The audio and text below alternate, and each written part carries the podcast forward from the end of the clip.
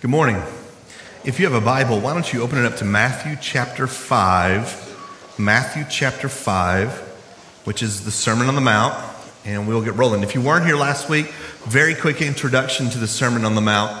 Sermon on the Mount plays a pivotal part in the Gospel of Matthew and the Gospel of Matthew alone. It is almost absent from Luke, has almost a quarter of the size of the Sermon on the Mount in Matthew, and it occurs not at all in Mark or John. So while the Sermon on the Mount is of pivotal importance in Luke, it appears almost nowhere else in the gospel accounts. And the reason that it occurs so powerfully in Matthew is because Matthew was writing specifically to a Jewish audience. And what Matthew does is use the Sermon on the Mount to make the Jew of that time confront themselves with God's law. Now, when we say law, we mean two things. First of all, law means all of the Old Testament commandments. So the Ten Commandments and all the other ones, about somewhere around 200 to 250 in there, depending on how you number them. So there's all these commandments in the Old Testament, and that is the law. Those are the laws of God. But when we also say law, we also mean a salvific system a salvific system that relies on a process called works righteousness. Now, when I say works righteousness, what I mean by this, and, and, and to be clear, works righteousness is the way that 99% of the people who've ever lived on the planet think about how to relate to God. In essence, work righteousness says be a good person, do good things, do the best you can, and you'll get into heaven because God will see that you tried. That's works righteousness. And what Jesus does is take the principles of works righteousness, use the law, and show how futile it is to try to come to God through works righteousness, through the law. The law cannot save us because, as Jesus is going to show us, it's way worse than we thought we were. It's way worse. Uh, this morning, the Sermon on the Mount is one of those sermons that nobody makes it through. It's meant to be something that you read and finish and go, I am in huge trouble. Because the points of the Sermon on the Mount are these, and this is why it's so popular. Number one, you are way worse than you thought you were. And number two, you didn't do anything good that you thought you did. You're like, I don't want to hear this sermon. But that's what Jesus uses it for. It uses it for the last sermon of the law, the last sermon of anyone who would think, I can get to God because I'm a good person. In fact, what Jesus comes around to say is, there are no good people. It's a heavy, heavy dose of reality. But in that, it's gracious. Your doctor is not being mean when he comes into your room and says you have cancer. Okay? In our time, we want somebody to say, Well, I've got some bad news I'm going to share with you over the course of six weeks so you can handle it. Sermon on the Mount knows you don't have any time. You need to hear the truth, you need to deal with the truth. This is it. Jesus sits down, he says, Here's the deal. Because until you understand the power of the enemy against you, you won't appreciate victory. Until you understand the, the, the absolute overwhelming force against you, then your deliverer will not be precious to you. You won't understand what he's done.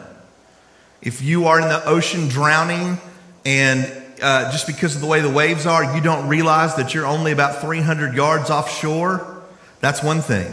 But if you're in the ocean drowning and you realize that you're thousands of miles from the nearest land, it's a whole different thing. The Sermon on the Mount makes sure that we realize that there's no hope on the horizon for us in our own efforts.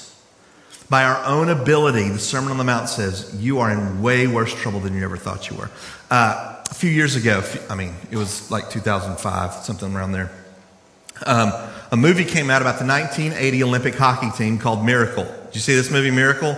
I remember when the movie came out, I was really excited. Okay, I love to go to movies, first of all, but then I love those kind of like sports we win movies, and you know how they're going to end, but you don't care. Everybody knew how Titanic was going to end, and they didn't care. But so you kind of know how it's all going to play out. You want to, so I went to go see it, and the 1980 U.S. Olympic hockey team, uh, you know, we win at the end. Everybody, the whole theater's chanting, chanting USA and all that stuff, you know, and we're finding the few people who didn't and hunting them down because they're commies, obviously, and we're getting them, and so but the thing about it was, I remember talking to some, some college students going, Hey, have you seen Miracle? Oh, it's so good. And them going, Yeah, I kind of want to see it, but I don't, you know, I, I know, I know how it ends. I know it was a big deal. And I'm like, A big deal? Are you kidding me? This is how big a deal it was. I remember as a kid being outside playing and watching every parent from every house come running out and screaming at their kids, Get inside right now. You've got to watch the end of this hockey game. Hockey in Texas. They're going, come in here and watch this game. So we, I mean, we were forced to sit down and watch the end of this game. And then I started to realize the reason that this, these students didn't get how big a deal this was is because they were not alive when there was a Soviet Union. Okay, everybody in the room feel a little bit older now. You're like, oh, college kids weren't even alive when there was a Russia. Like, I mean, come on. I mean, the movie tries to kind of set up what was going on in the United States at the time. I mean, we had, the, it's just impossible to get the, the day to day understanding of what the Cold War was like. And then America's first real brush with Islamic terrorism and the takeover of the embassy. And, and then all the stuff with oil lines and rationing oil and, and gasoline lines. Like students are surprised to hear that there's people in this room who had to sit through gasoline rationing. And they're like, what was that, the Great Depression? It's like, no, that was in the 70s. And they're like, wasn't that the Great Depression? Go to school! Go to school! But I don't think you can really appreciate that moment and what a big deal it was unless you could really put it all together. And that's what the Sermon on the Mount is going to do for us. It's going to help us see Jesus clearly because it's going to put us all together for it. Is it going to be fun? No, it's not fun. This is, these, these next few weeks are not going to be fun sermons, but they're illustrative. They're going to make the cross brighter for us, and that is great. When Jesus is asked about the law, he answers very specifically. When the, when, the, when the experts on the law come to him and they say, What is the most important commandment? Jesus answers them, and he answers them uh, very consistent, consistently. And in Mark chapter 12, this is one of the ways he answered them by saying this the most important of those laws is this Hear, O Israel, the Lord our God, the Lord is one. And you shall love the Lord your God with all your heart, and with all your soul, and with all your mind, and with all your strength. Now, you know, the second most important commandment is to love your neighbors yourself. But this is the number one commandment. Not even one of the Ten Commandments, by the way. But he says this is the most important thing. Not just that what you do honors God, but that what you feel and think honors God. You must honor God not only with your actions, but with your heart as well. And this is the division that so often strikes us is that what Jesus says is it's not good enough to do the right stuff. You must also feel it. It must be consistent. What he's in fact saying is you can't just have perfection of action. You have to have perfection of intent and perfection of emotive intent. You must be perfect in your essence in order to please God. And that's precisely what the Sermon on the Mount does. It's what Jesus does. He tries to tell us that when Judgment Day happens, there'll be many people that come and say, But I did a lot of good stuff. And he'll say, But you didn't do it because you loved me or you were conflicted when you did it. And when you, when you did go do this right thing, what you really wanted to be doing was watching football. And they'll say, But isn't that good that I, that I did it anyway? And he'll say, No, because you should have done it because you loved me beyond any of your capacity to restrain. Perfection.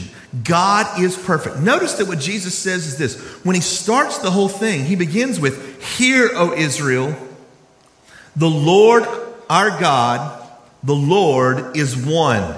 He begins by saying, You must know who this God is. It's not just enough to say, Okay, I get there's a God and I'm going to do his stuff. You must know who he is. And God is perfect. He's perfect in every single way that we can think about. And because he's perfect in every single way we can think about, he requires perfection in every single way we can think about. If we are going to come to God under law, in other words, if we do not claim the salvation that's offered to us in Jesus Christ, that comes by grace, which means a gift, then we must understand God's standards. Good is not good, it's perfection or nothing. And so, what Jesus does in the Sermon on the Mount is take some of these laws, some of the commandments that Israel's very familiar with, and show them exactly what perfection of action is, coupled with perfection of intent and perfection of emotive intent. Let me show you what I mean. In Matthew chapter 5, verse 21, in Matthew 5, 21, he says this. You have heard it said to those of old, You shall not murder and whoever murders will be liable to judgment. One of the Ten Commandments don't murder. But I say to you that everyone who is angry with his brother will be liable to judgment. Everyone who insults his brother will be liable to the council. And whoever says you fool will be liable to the hell of fire, as opposed to the hell of kittens or cupcakes, which are actually worse. I'll let you think about that. So, watch Jesus use a one to one ratio. This isn't metaphor, this is not hyperbole. This is not Jesus using a figure of speech. He uses a one to one ratio. Same exact language. You have heard it said of old, You shall not murder, and whoever murders is liable to judgment. He then turns around and says, But I say to you, everyone who is angry with his brother, and obviously he means unrighteously angry. Jesus becomes angry in his life, but it's righteous anger. Unrighteous anger is often us when we react when we don't get our way, when we are stunted or something like that, when we're frustrated with, with what we wanted. That's unrighteous anger. But whoever's angry with his brother will be liable to judgment. Jesus is in effect saying, Anger is equivalent to murder. If you are unrighteously angry with someone, then you are guilty of murder in the heart. You can say, My actions, I was perfect. I never murdered anybody. And if you have in here, you need to come talk to Rick Dunns about some things. But if if you are guilty, if you've never murdered anybody, you say, My actions are perfect. And Jesus says it's not enough. Are your intents perfect? Were your emotions perfect? Were you ever unrighteously angry with someone? I've never made it through a football game without being unrighteously angry at somebody. And Jesus is saying, then you will not stand on the day of judgment based on your own good deeds because you won't have any. You'll say, I've never murdered anybody. And I'll say, You've murdered every quarterback that's ever played for Oklahoma in your heart. Amen, Lord. Speak truly. Takes it further. The next one in, uh, in verse 27, he says, You have heard it said, You shall not commit adultery. One of the Ten Commandments. But I say to you that everyone who looks at a woman with lustful intent has already committed adultery with her in his heart. The action of not cheating in your marriage or cheating with someone who is married or cheating before you're married. You're like, what exactly? Sexual purity extends from the marriage bed to before marriage. I've never committed adultery. My actions are pure. But were your intents pure? The action without the intent is irrelevant. And this is what Jesus so powerfully critiques in the Pharisees and scribes. Now, if you're coming to the New Testament, the Pharisees and scribes were the professional religious people of Jesus' day. Okay? They looked perfect. They did everything right. The apostle Paul, who is converted to Christianity and writes most of the New Testament, in fact was a Pharisee. And about himself, he would say, when it comes to the things of the law, I was blameless. So Paul says, I did everything right. I did everything right. No one could look at me and point out a law I broke. But then Paul turns around later and says, But I consider that rubbish now because I see that what was inside of me was much worse. This is what Jesus so powerfully points out to the Pharisees. In Matthew chapter 23, he says to them, Woe to you, scribes and Pharisees, hypocrites. Now, what's a hypocrite? Somebody that does one thing, but inside their actions don't match. Maybe they do two things that are totally contradictory to one another, contradictory to another one another. You hypocrites. You clean the outside of the cup and the plate, but inside they are full of greed and self indulgence. Jesus is saying you can do all the right stuff, but without your heart matching those actions, it was worthless. You blind Pharisee, first clean the inside of the cup and the plate, that the outside may also be clean. Later on, or excuse me, uh, he continues on Woe to you, scribes and Pharisees, hypocrites, for you are like whitewashed tombs, which outwardly appear beautiful, but within are full of dead people's bones and all uncleanness. So you also outwardly appear righteous to others but within you are full of hypocrisy and lawlessness. Christ is saying that when someone under the works righteousness system shows up and says, I was a good person, I was better than most people I knew, I was 51% good, I was 87% good, I was a good person, what I'm going to do is show them not only is your estimation wrong, but let me show you how wrong. Because what in fact he's going to show is that our hearts are so far from him that what we do with our actions become irrelevant. This echoes a charge he made against Israel long time ago regarding their obedience to the law. In Isaiah chapter 29, this is what he says. And the Lord said, Because this people draw near with their mouth and honor me with their lips, while their hearts are far from me, and their fear of me is a commandment taught by men. He's saying they go to church, they say the right stuff, they, they do the right stuff, they follow the commandments, but the reality is they honor me with their lips, but their hearts are far from me. The reality is they bring sacrifices, but I detest them. Later on, Jesus, I mean, uh, the Lord God, Jesus would say, I detest your holy days. I detest your sacrifices. I hate your festivals. Quit it. Because what was inside of them made everything they did irrelevant. Now, the whole purpose of all this is to bring forward to us a picture that Jesus puts forward that's incredibly difficult for the modern mind to grasp, but this is what it is. Jesus would call us the slaves of sin. That it was our master. That our hearts are bent toward it. Because of that, what comes out of us is sinful.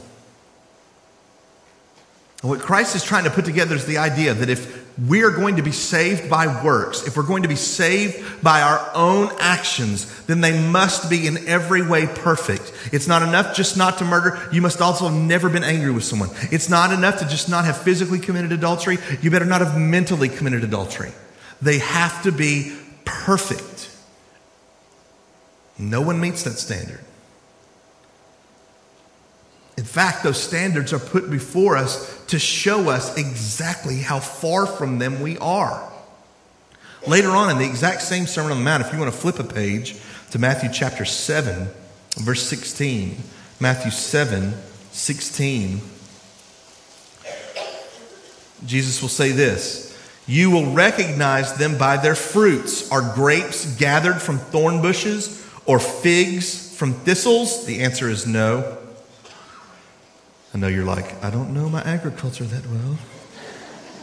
So every healthy tree bears good fruit, but the diseased tree bears bad fruit. See, the next part of the Sermon on the Mount, this one is, this part is, you know, your favorite. You're way more sinful than you ever thought you were. You're like, well, I, I thought I was really sinful. Yeah, it's worse than that. You're sin slave. And the other side of the coin is, but I've done good stuff. No, you haven't. But that's next week, so come back. And you're like, oh, yeah, I'll be here.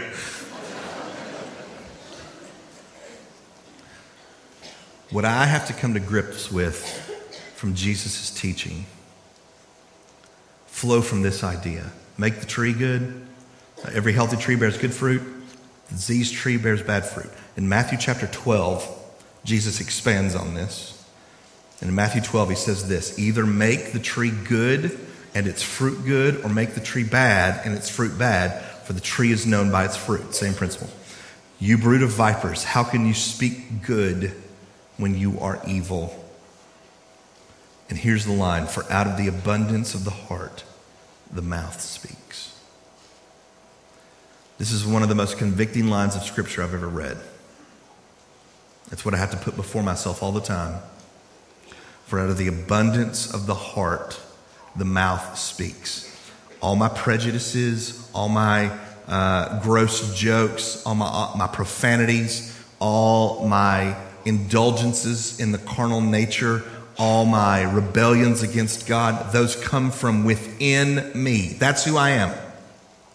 That's who the flesh is of Greg Pinkner.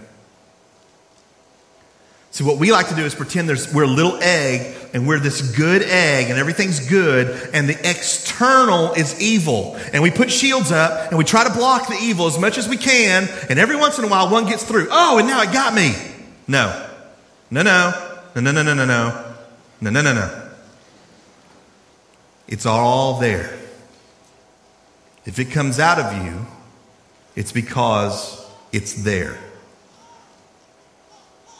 Devil doesn't have to invent a sin and then somehow get you to mess up to get it in you. It's already there. Out of the abundance of the heart, the mouth speaks. What he means is your evil actions and your evil thoughts come out because it's already there. It's terrifying. It's a terrifying picture that says, we are more sinful than we thought. Think of all the thoughts that go through your head. You know them and I do. They don't come from without. What our culture tries to do, what you see all the time is somebody say, Well, I did this horrible, evil thing. And then they use this line. I love this. You know, you'll watch the latest athlete or Hollywood or whoever get arrested or something, whatever it is, shooting puppies, I don't know, bad. And they'll say, That's not me. That's not who I am. The Bible says the exact opposite thing. Yes, it is. That's exactly who you are. You're just able to keep it within yourself most of the time. And this is why a works based salvation can never save you. The Bible says many people are going to show up on the day of judgment and go, Lord, didn't we do awesome things? And he'll go, No.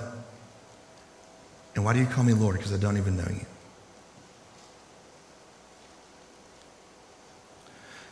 He says, The good person out of his good treasure brings forth good, and the evil person out of his evil treasure brings forth evil. Now, if you hear this, the first thought going through your and my head is, Well, then how could we possibly be saved? Because if we are this lost, how could we possibly be saved? God provides the answer through the gospel of salvation found in Christ. It's found in the first line we just looked at make the tree good, and its fruit will be good. See, in the Old Testament, when you read prophecies about what was going to happen when Jesus finally showed up, it says things like this I will give them a new heart and I will give them a new mind to love me and to obey me. Not they will earn these things, not they will accomplish these things in themselves, not I will show them how to finally live up to what I've asked them to do. It's I will give them these things.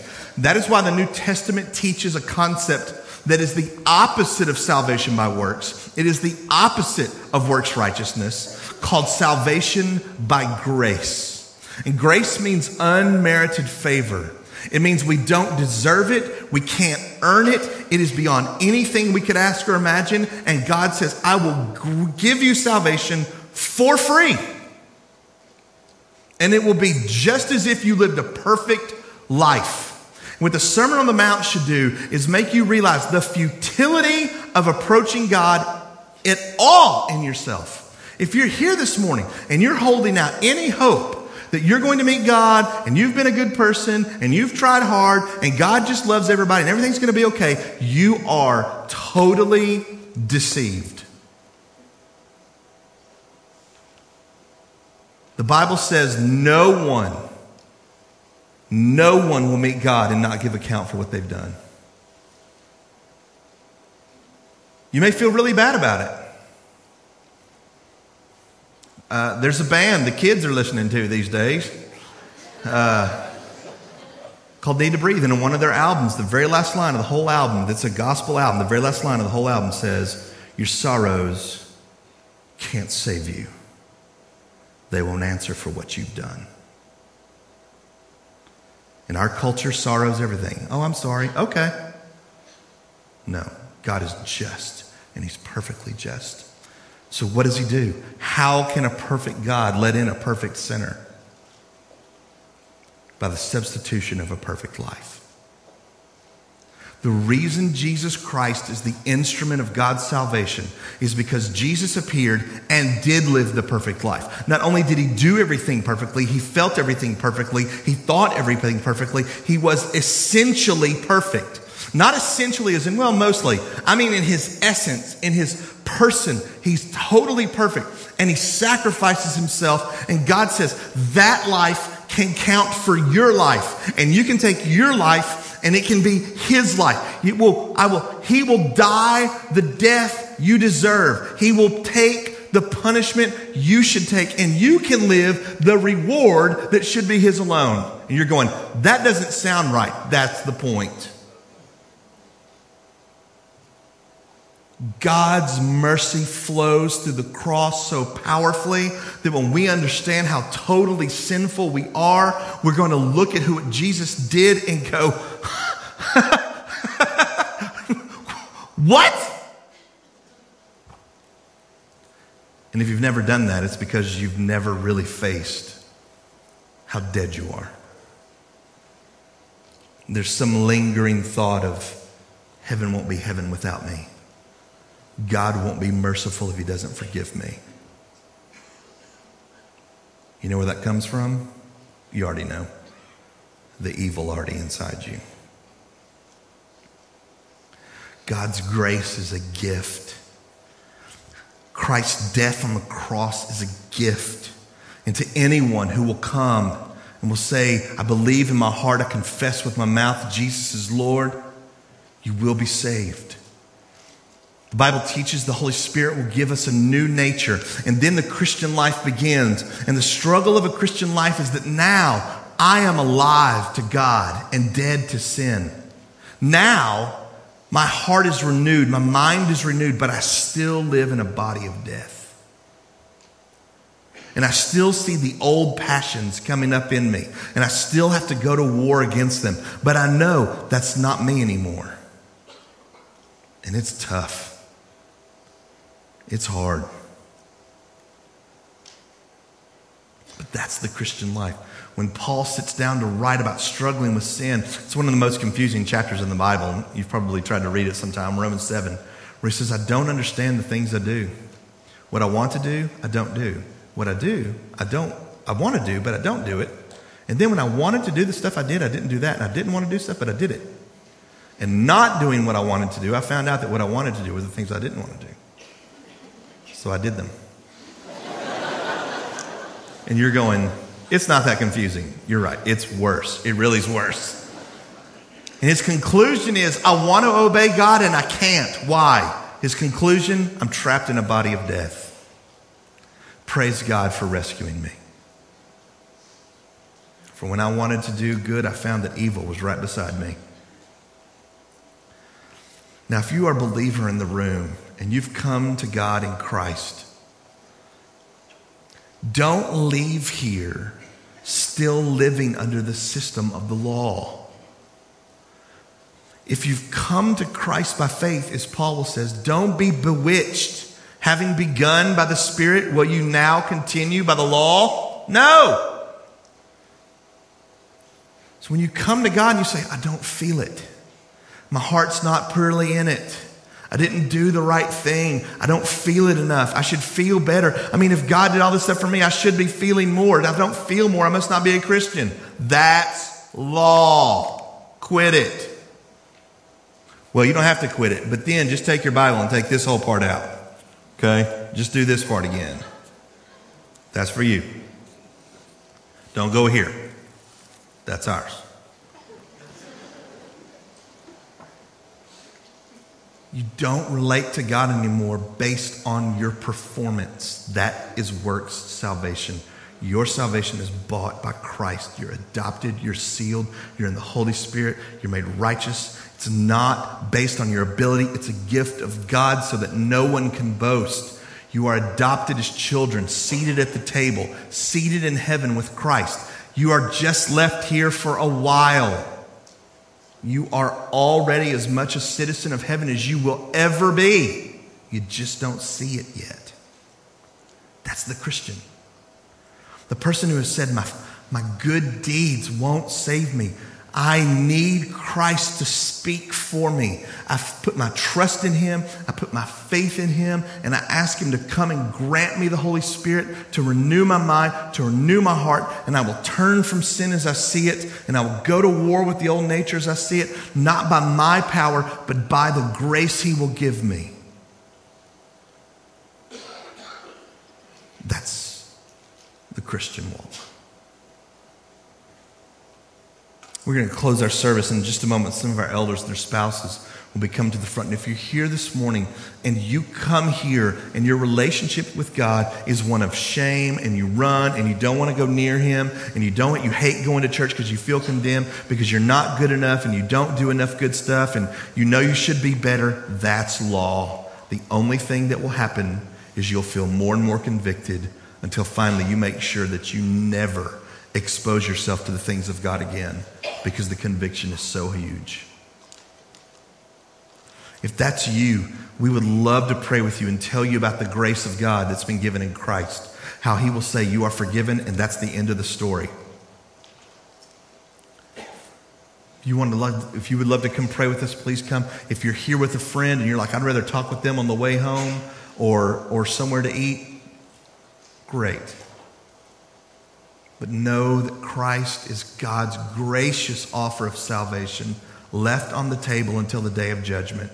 And on the day of judgment, everyone will be sealed in one of two things the righteousness of Christ or their own actions, which will never save them. Would you stand and pray with me?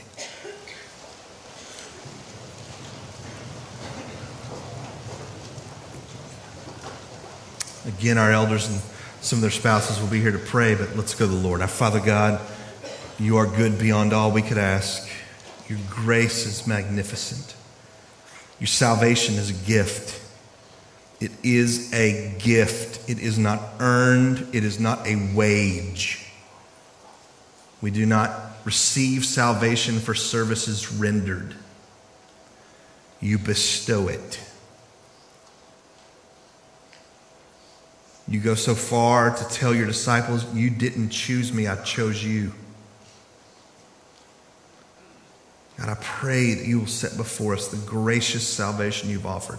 And I pray if there's anyone here who finds themselves relating to you based on their own abilities, that they would reject that paradigm and accept the gospel of salvation. Salvation by faith through grace. I believe and I trust, and you keep your promises, God. I pray that there are those here now, even now, that the Holy Spirit is speaking to them, saying, You must make this step or you will be lost. You must call Christ Lord. You must bow the knee. And God, I pray that you will use the Spirit to open their hearts to see it. Their reliance on themselves is the surest path to destruction, but bending the knee to you is guaranteed salvation. So, for your name and your glory, and for the supreme honor of our Savior King Jesus, we pray these things in His holy name. In the name of Christ, in the name of our Savior. Amen.